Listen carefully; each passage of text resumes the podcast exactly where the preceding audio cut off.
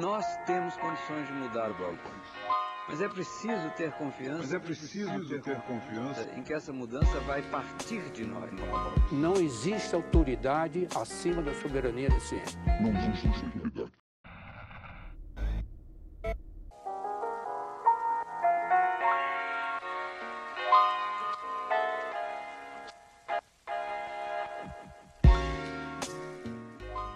Bem-vindos a mais um Nós da Nutrição. E no novo episódio do Narrações, vocês ficam com a continuação do Desmistificando Dúvidas sobre Alimentação e Nutrição. Bom episódio para todos. Esse material audiofônico não substitui ou altera o conteúdo do produto original, apenas narra. Para uma experiência completa, sugerimos a consulta do mesmo. Ele pode ser encontrado na descrição do episódio. Leite de vaca. A formação, o desenvolvimento e a manutenção da massa óssea dependem de vários nutrientes, com destaque para o cálcio e a vitamina D. O leite de vaca é o alimento com maior teor de cálcio, contudo, não é um alimento essencial. Uma alimentação adequada e variada garante os nutrientes que o leite fornece, inclusive o cálcio. Assim, para indivíduos veganos com intolerância à lactose ou alergia à proteína do leite de vaca, uma alimentação equilibrada e variada pode suprir as necessidades nutricionais de cálcio e outros nutrientes presentes no leite de vaca. Ressalta-se que o leite de vaca não deve substituir o aleitamento materno, exceto quando contraindicado. A OMS preconiza a amamentação exclusiva até o sexto mês de vida e o aleitamento materno juntamente à alimentação complementar nutricionalmente adequada, inócua e culturalmente apropriada até os dois anos de idade. É recomendado que a amamentação seja continuada após os seis meses, pois além de fortalecer o vínculo mãe e bebê, o leite materno é excelente fonte de energia, ácidos graxos essenciais, vitamina A, cálcio, entre outros nutrientes, além de auxiliar no fortalecimento do sistema imunológico do lactente, protegendo-o contra infecções. O leite materno não deve ser substituído pelo leite de vaca. O Ministério da Saúde recomenda que o aleitamento materno só deve ser evitado se oferecer algum risco ao lactente, como nos casos de infecções maternas com agentes de alta patogenicidade, por exemplo, por HIV, ou que exijam uso de medicamentos incompatíveis com a amamentação. Além do leite e derivados, são também considerados fontes de cálcio os seguintes alimentos: vegetais de folhas verdes escuras como a couve, o espinafre e o almeirão, amêndoas, castanha do Brasil, gergelim, soja e outras leguminosas, sardinha e frutos do mar.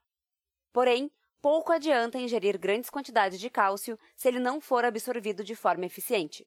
Estudos comprovam que alguns nutrientes e substâncias interferem positiva ou negativamente na biodisponibilidade do mineral. Entre aqueles que influenciam positivamente, tem-se as frutas cítricas, por seu teor de vitamina C. Por outro lado, o elevado consumo de sódio, proveniente do sal, gordura, cafeína, álcool, ácido oxálico, presente principalmente no espinafre, ruibarbo, beterraba, batata doce e feijão, e ácido fítico, encontrado no farelo de trigo e grãos secos, prejudica a absorção do mineral. A biodisponibilidade do cálcio também é afetada por outros fatores, como idade, condições físicas e regulação hormonal.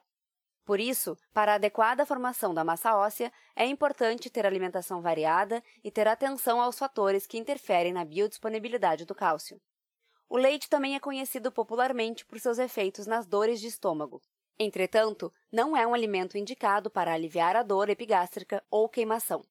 Apesar de propiciar, em alguns casos, melhora instantânea quando ingerido, o leite estimula a produção de ácido gástrico e intensifica a dor em um segundo momento, em função de seu elevado teor de cálcio e proteína.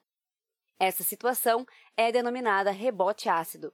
O leite deve ser consumido como parte integrante da alimentação, mas sem o intuito de aliviar a queimação ou dor no estômago. Saiba mais!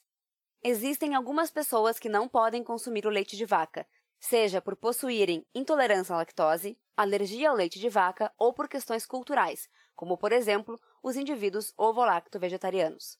Para substituir o leite de vaca, tem-se algumas opções que podem ser preparadas em casa, como leite de soja, também chamado de extrato hidrossolúvel de soja. O consumidor deve ficar atento, pois existem opções no mercado enriquecidas com cálcio, apresentando valores semelhantes ao leite de vaca. Leite de arroz. O leite de arroz é fonte de energia por possuir maior teor de carboidrato, mas menores quantidades de proteínas e cálcio. Leite de aveia, obtido a partir da mistura de aveia com água, constitui também fonte de fibras solúveis. Leite de vaca versus leite de soja. O leite de vaca é considerado fonte de proteína e cálcio. Já a bebida à base de soja, também conhecida como leite de soja, é formulada a partir de uma leguminosa, que fornece proteínas de origem vegetal e outras vitaminas. Para a substituição de um alimento na refeição, é interessante a seleção de outro que apresente características nutricionais semelhantes. Portanto, o leite de vaca poderia ser substituído por seus derivados como iogurte, queijo, coalhada, entre outros, e a soja por outras leguminosas como feijão, lentilha, grão de bico e ervilha.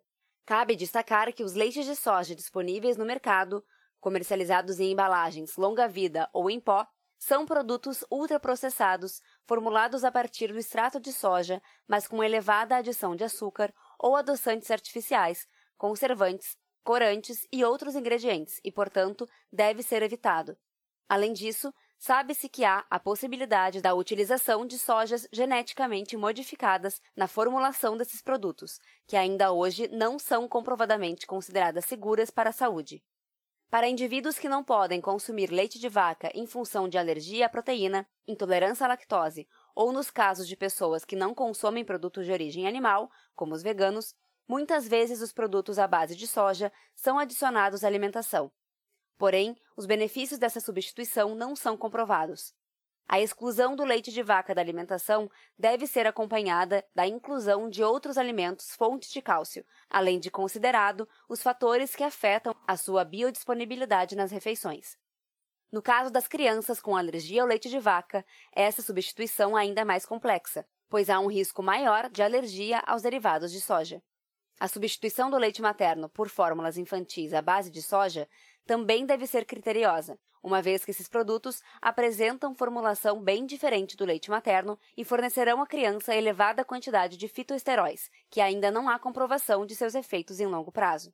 Existem outras opções de leites vegetais, que são utilizadas por crianças e adultos em substituição ao leite de vaca. São bebidas feitas a partir de grãos, sementes e cereais que substituem os leites de origem animal.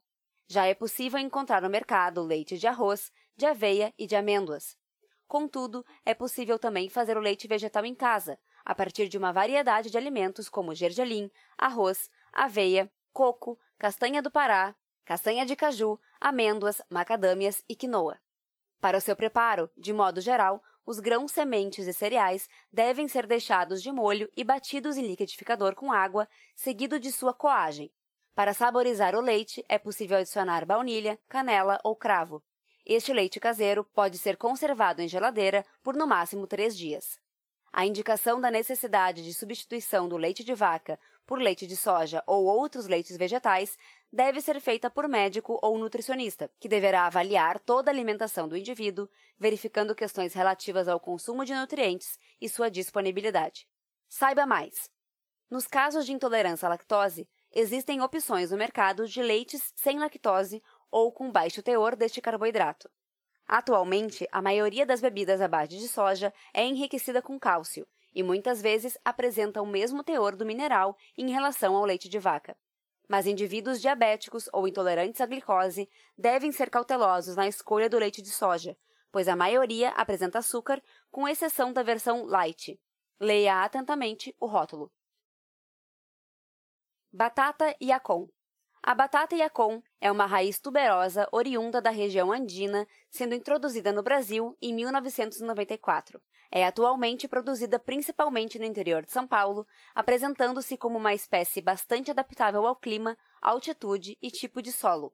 A batata Yacon é reconhecida pelo alto teor nutritivo, sendo rica em fibras alimentares e prebióticos. Prebióticos são carboidratos não digeríveis que estimulam o crescimento e ou a atividade de bactérias benéficas do intestino, probióticas, proporcionando benefícios à saúde do indivíduo, como a modulação da resposta imunológica, proteção contra doenças atópicas, alérgicas e infecciosas e melhora do funcionamento intestinal. A batata Yacon possui baixo valor calórico devido ao seu elevado conteúdo de água, entre 83 a 90% do peso fresco. Assemelha-se à batata doce em aparência, possui gosto doce e polpa crocante, e é bastante consumida na forma in natura. Diferentemente da maioria de tubérculos e raízes que armazenam carboidratos na forma de amido, a batata Yacon possui carboidratos armazenados principalmente sobre a forma de fruto-oligosacarídeos. Os fruto-oligosacarídeos são açúcares que não podem ser digeridos pelo organismo humano em função da ausência de enzimas necessárias para o seu metabolismo. A atividade prebiótica dos fruto-oligosacarídeos tem sido associada a efeitos favoráveis à saúde, como alívio da constipação intestinal, aumento na absorção de minerais, fortalecimento do sistema imunológico e redução do risco de desenvolvimento de câncer de cólon quando consumidos nas quantidades recomendadas. Uma das possíveis explicações sobre o efeito hipoglicemiante da batata Yacon seria a presença de fruto-oligosacarídeos que se transformam em uma espécie de gel no intestino, retardando a absorção de glicose.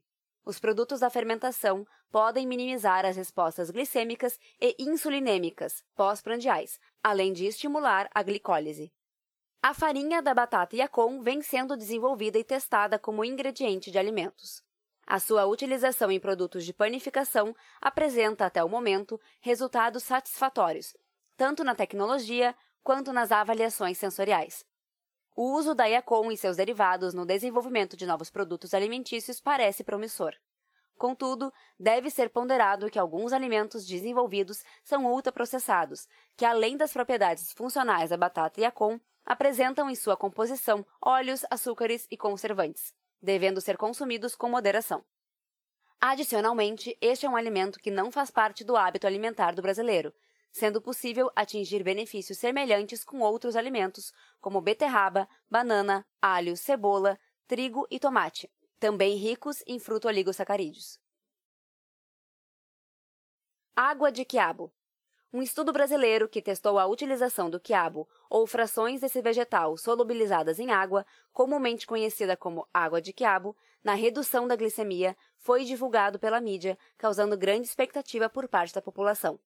Até o presente momento, não existem resultados que comprovem esse efeito hipoglicemiante. Estudos preliminares sugerem que a capacidade do quiabo em reduzir os níveis glicêmicos esteja relacionada ao seu alto teor de fibras solúveis, que possuem comprovado efeito hipoglicemiante, redução de glicemia, e hipolipemiante, redução dos teores de gorduras no sangue como colesterol. As fibras, presentes não apenas no quiabo, mas também em frutas, verduras e outros legumes, cereais integrais e feijões, promovem maior saciedade e podem atuar no controle e ou na redução de peso, sendo benéficas para indivíduos diabéticos e ou com excesso de peso. Estudos experimentais com animais encontraram interação entre as fibras solúveis presentes no quiabo e o hipoglicemiante oral, metformina, muito utilizado no tratamento de pacientes com diabetes mellitus tipo 2, o que pode prejudicar sua ação. Essa relação ainda não é conclusiva e somente pesquisada em animais, suscitando a necessidade de mais estudos para que se estabeleça se é adequado o consumo da água do quiabo para potencializar a ação hipoglicemiante, sem prejuízo do efeito medicamentoso. Destaca-se que não devem ser adotadas formas alternativas de tratamento para o diabetes, como o uso da água de quiabo, sem a orientação profissional adequada. Os melhores resultados encontrados para o tratamento do diabetes são referentes aos usos de medicamentos, às alterações específicas na alimentação e à prática regular de atividade física orientadas por profissionais de saúde. Cenoura e beterraba e o consumo em indivíduos diabéticos. A cenoura e a beterraba são hortaliças ricas em vitaminas, minerais e fibras e devem estar presentes na alimentação de indivíduos com e sem diabetes não há qualquer comprovação científica de que indivíduos diabéticos não podem ingerir esses alimentos, ou qualquer outro tubérculo, também comumente conhecidos como alimentos que vêm debaixo da terra, ou frutas e hortaliças de sabor adocicado. A beterraba e a cenoura apresentam quantidades de carboidratos semelhantes à abobrinha, alho poró, feijão, giló, pimentão e quiabo, e menor teor em relação à batata, ao cará, à abóbora, à mandioca, ao arroz, ao pão e outros cereais. Tanto as pessoas que apresentam diabetes quanto aquelas sem a doença devem evitar excessos alimentares. A ingestão de uma porção de cenoura ou beterraba cozidas, 2 colheres de sopa, ou desses legumes crus, 2 e meia colheres de sopa, não é capaz de alterar a glicemia devido ao seu baixo índice glicêmico oriundo de suas consideráveis quantidades de fibras que retardam a absorção da glicose. Saiba mais! O índice glicêmico compara o efeito fisiológico dos carboidratos sobre a glicemia, pela medição da curva da glicemia pós-prandial após a ingestão de 50 gramas de carboidratos digeríveis em comparação com 50 gramas de glicose ou pão branco. Indivíduos com diabetes devem evitar alimentos com alto índice glicêmico ou preferir consumi-los associados a alimentos fonte de fibras, proteínas ou gorduras de boa qualidade.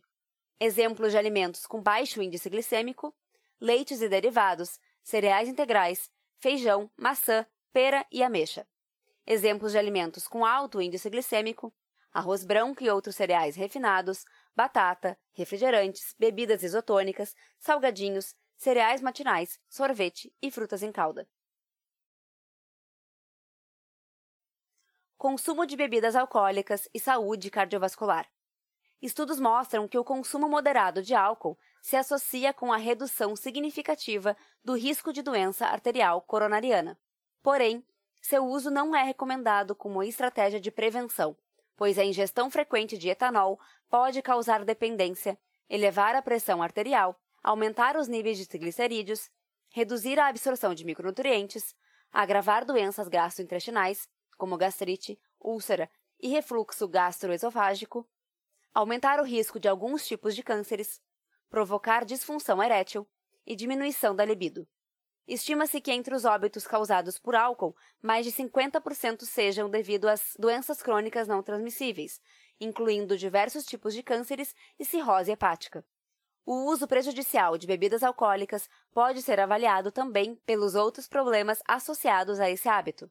Dados de inquéritos nacionais estimam que 25% dos adultos relatam pelo menos um problema de natureza social, ocupacional, familiar, legal ou física relacionado ao seu uso, e que entre 9 e 12% da população adulta do Brasil apresenta dependência. O álcool é considerado uma droga psicotrópica, pois atua no sistema nervoso central, provocando mudança no comportamento de quem o consome, além de ter potencial para desenvolver dependência. O consumo de bebidas alcoólicas é cultural, sendo legalmente permitido e aceito em quase todas as sociedades do mundo. Porém, diversos estudos apontam para o aumento significativo de seu consumo nos últimos anos, principalmente entre jovens, com graves consequências para a saúde pública. O enfrentamento dessa problemática constitui uma demanda mundial.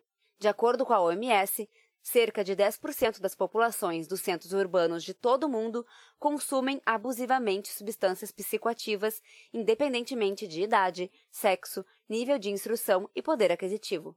Reafirmando a preocupação em saúde pública a respeito do consumo abusivo de álcool e outras drogas e buscando subsidiar a construção coletiva de seu enfrentamento, o Ministério da Saúde possui a Política para a Atenção Integral ao Uso de Álcool e Outras Drogas, Outra referência é a Política Nacional de Promoção à Saúde, que prevê como ação específica a redução da morbimortalidade em decorrência do uso abusivo de álcool e outras drogas, reforçando o cuidado referente a essa temática.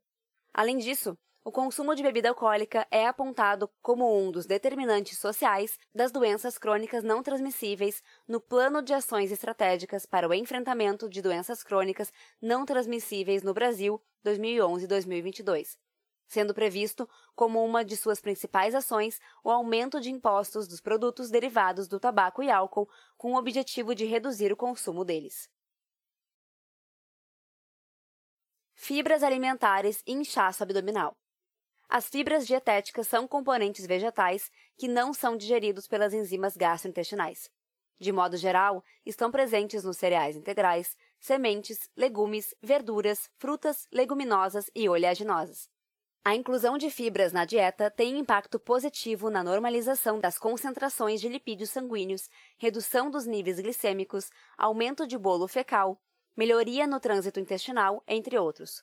Em função desses efeitos para a saúde, estudos mostram que o consumo adequado de fibras ajuda a reduzir o risco de desenvolvimento de algumas doenças como doença arterial coronariana, acidente vascular cerebral, hipertensão arterial, diabetes, câncer e algumas desordens gastrointestinais, como constipação intestinal, hérnia hiatal, hemorroidas, doença diverticular e outras. Vários podem ser os motivos do inchaço abdominal, e para saber a melhor abordagem para sua diminuição, deve-se identificar sua causa. Se o inchaço estiver relacionado à constipação intestinal e flatulência, indivíduos que consomem uma dieta rica em fibras insolúveis podem ter essa sensação de diminuição do inchaço, devido à redução do tempo de trânsito intestinal com maior frequência das evacuações. Nesse caso, é importante não só aumentar a ingestão de fibras, mas também de água, além de praticar regularmente atividade física. É importante destacar, portanto, que o excesso de fibras associado à baixa ingestão de água pode aumentar a formação de gases intestinais, agravando a sensação de inchaço. Com o objetivo de reduzir a distensão abdominal, recomenda-se realizar pequenas refeições em intervalos de aproximadamente 3 horas, comer devagar e mastigar bem os alimentos, limitar o consumo de alimentos flatulentos, como repolho, brócolis, couve-flor, batata doce, refrigerante, entre outros, reduzir o consumo de alimentos e bebidas gaseificadas, como refrigerante, água com gás e cerveja, consumir produtos lácteos fermentados contendo probióticos, como leite fermentado e iogurtes, reduzir o consumo de alimentos gordurosos e frituras. Saiba mais! A função das fibras no trato gastrointestinal varia de acordo com a sua solubilidade em água. As fibras insolúveis aumentam a capacidade de retenção de água do material não digerido e, por isso, ocorre o aumento do volume fecal e a diminuição do tempo do trânsito intestinal, aumentando a frequência das evacuações. São exemplos de alimentos ricos em fibras insolúveis o farelo de trigo, leguminosas, cereais integrais, frutas com casca, entre outros. Já as fibras solúveis não são digeridas no intestino delgado, sendo facilmente fermentadas pela flora bacteriana do intestino grosso. Elas têm a capacidade de formar géis viscosos que contribuem para retardar o esvaziamento gástrico, tornando mais lenta a absorção de glicose, reduzindo a absorção de gordura e colesterol da dieta e aumentando a saciedade. São exemplos de alimentos ricos em fibras solúveis a aveia, a cevada, o centeio, frutas, verduras, legumes, entre outros.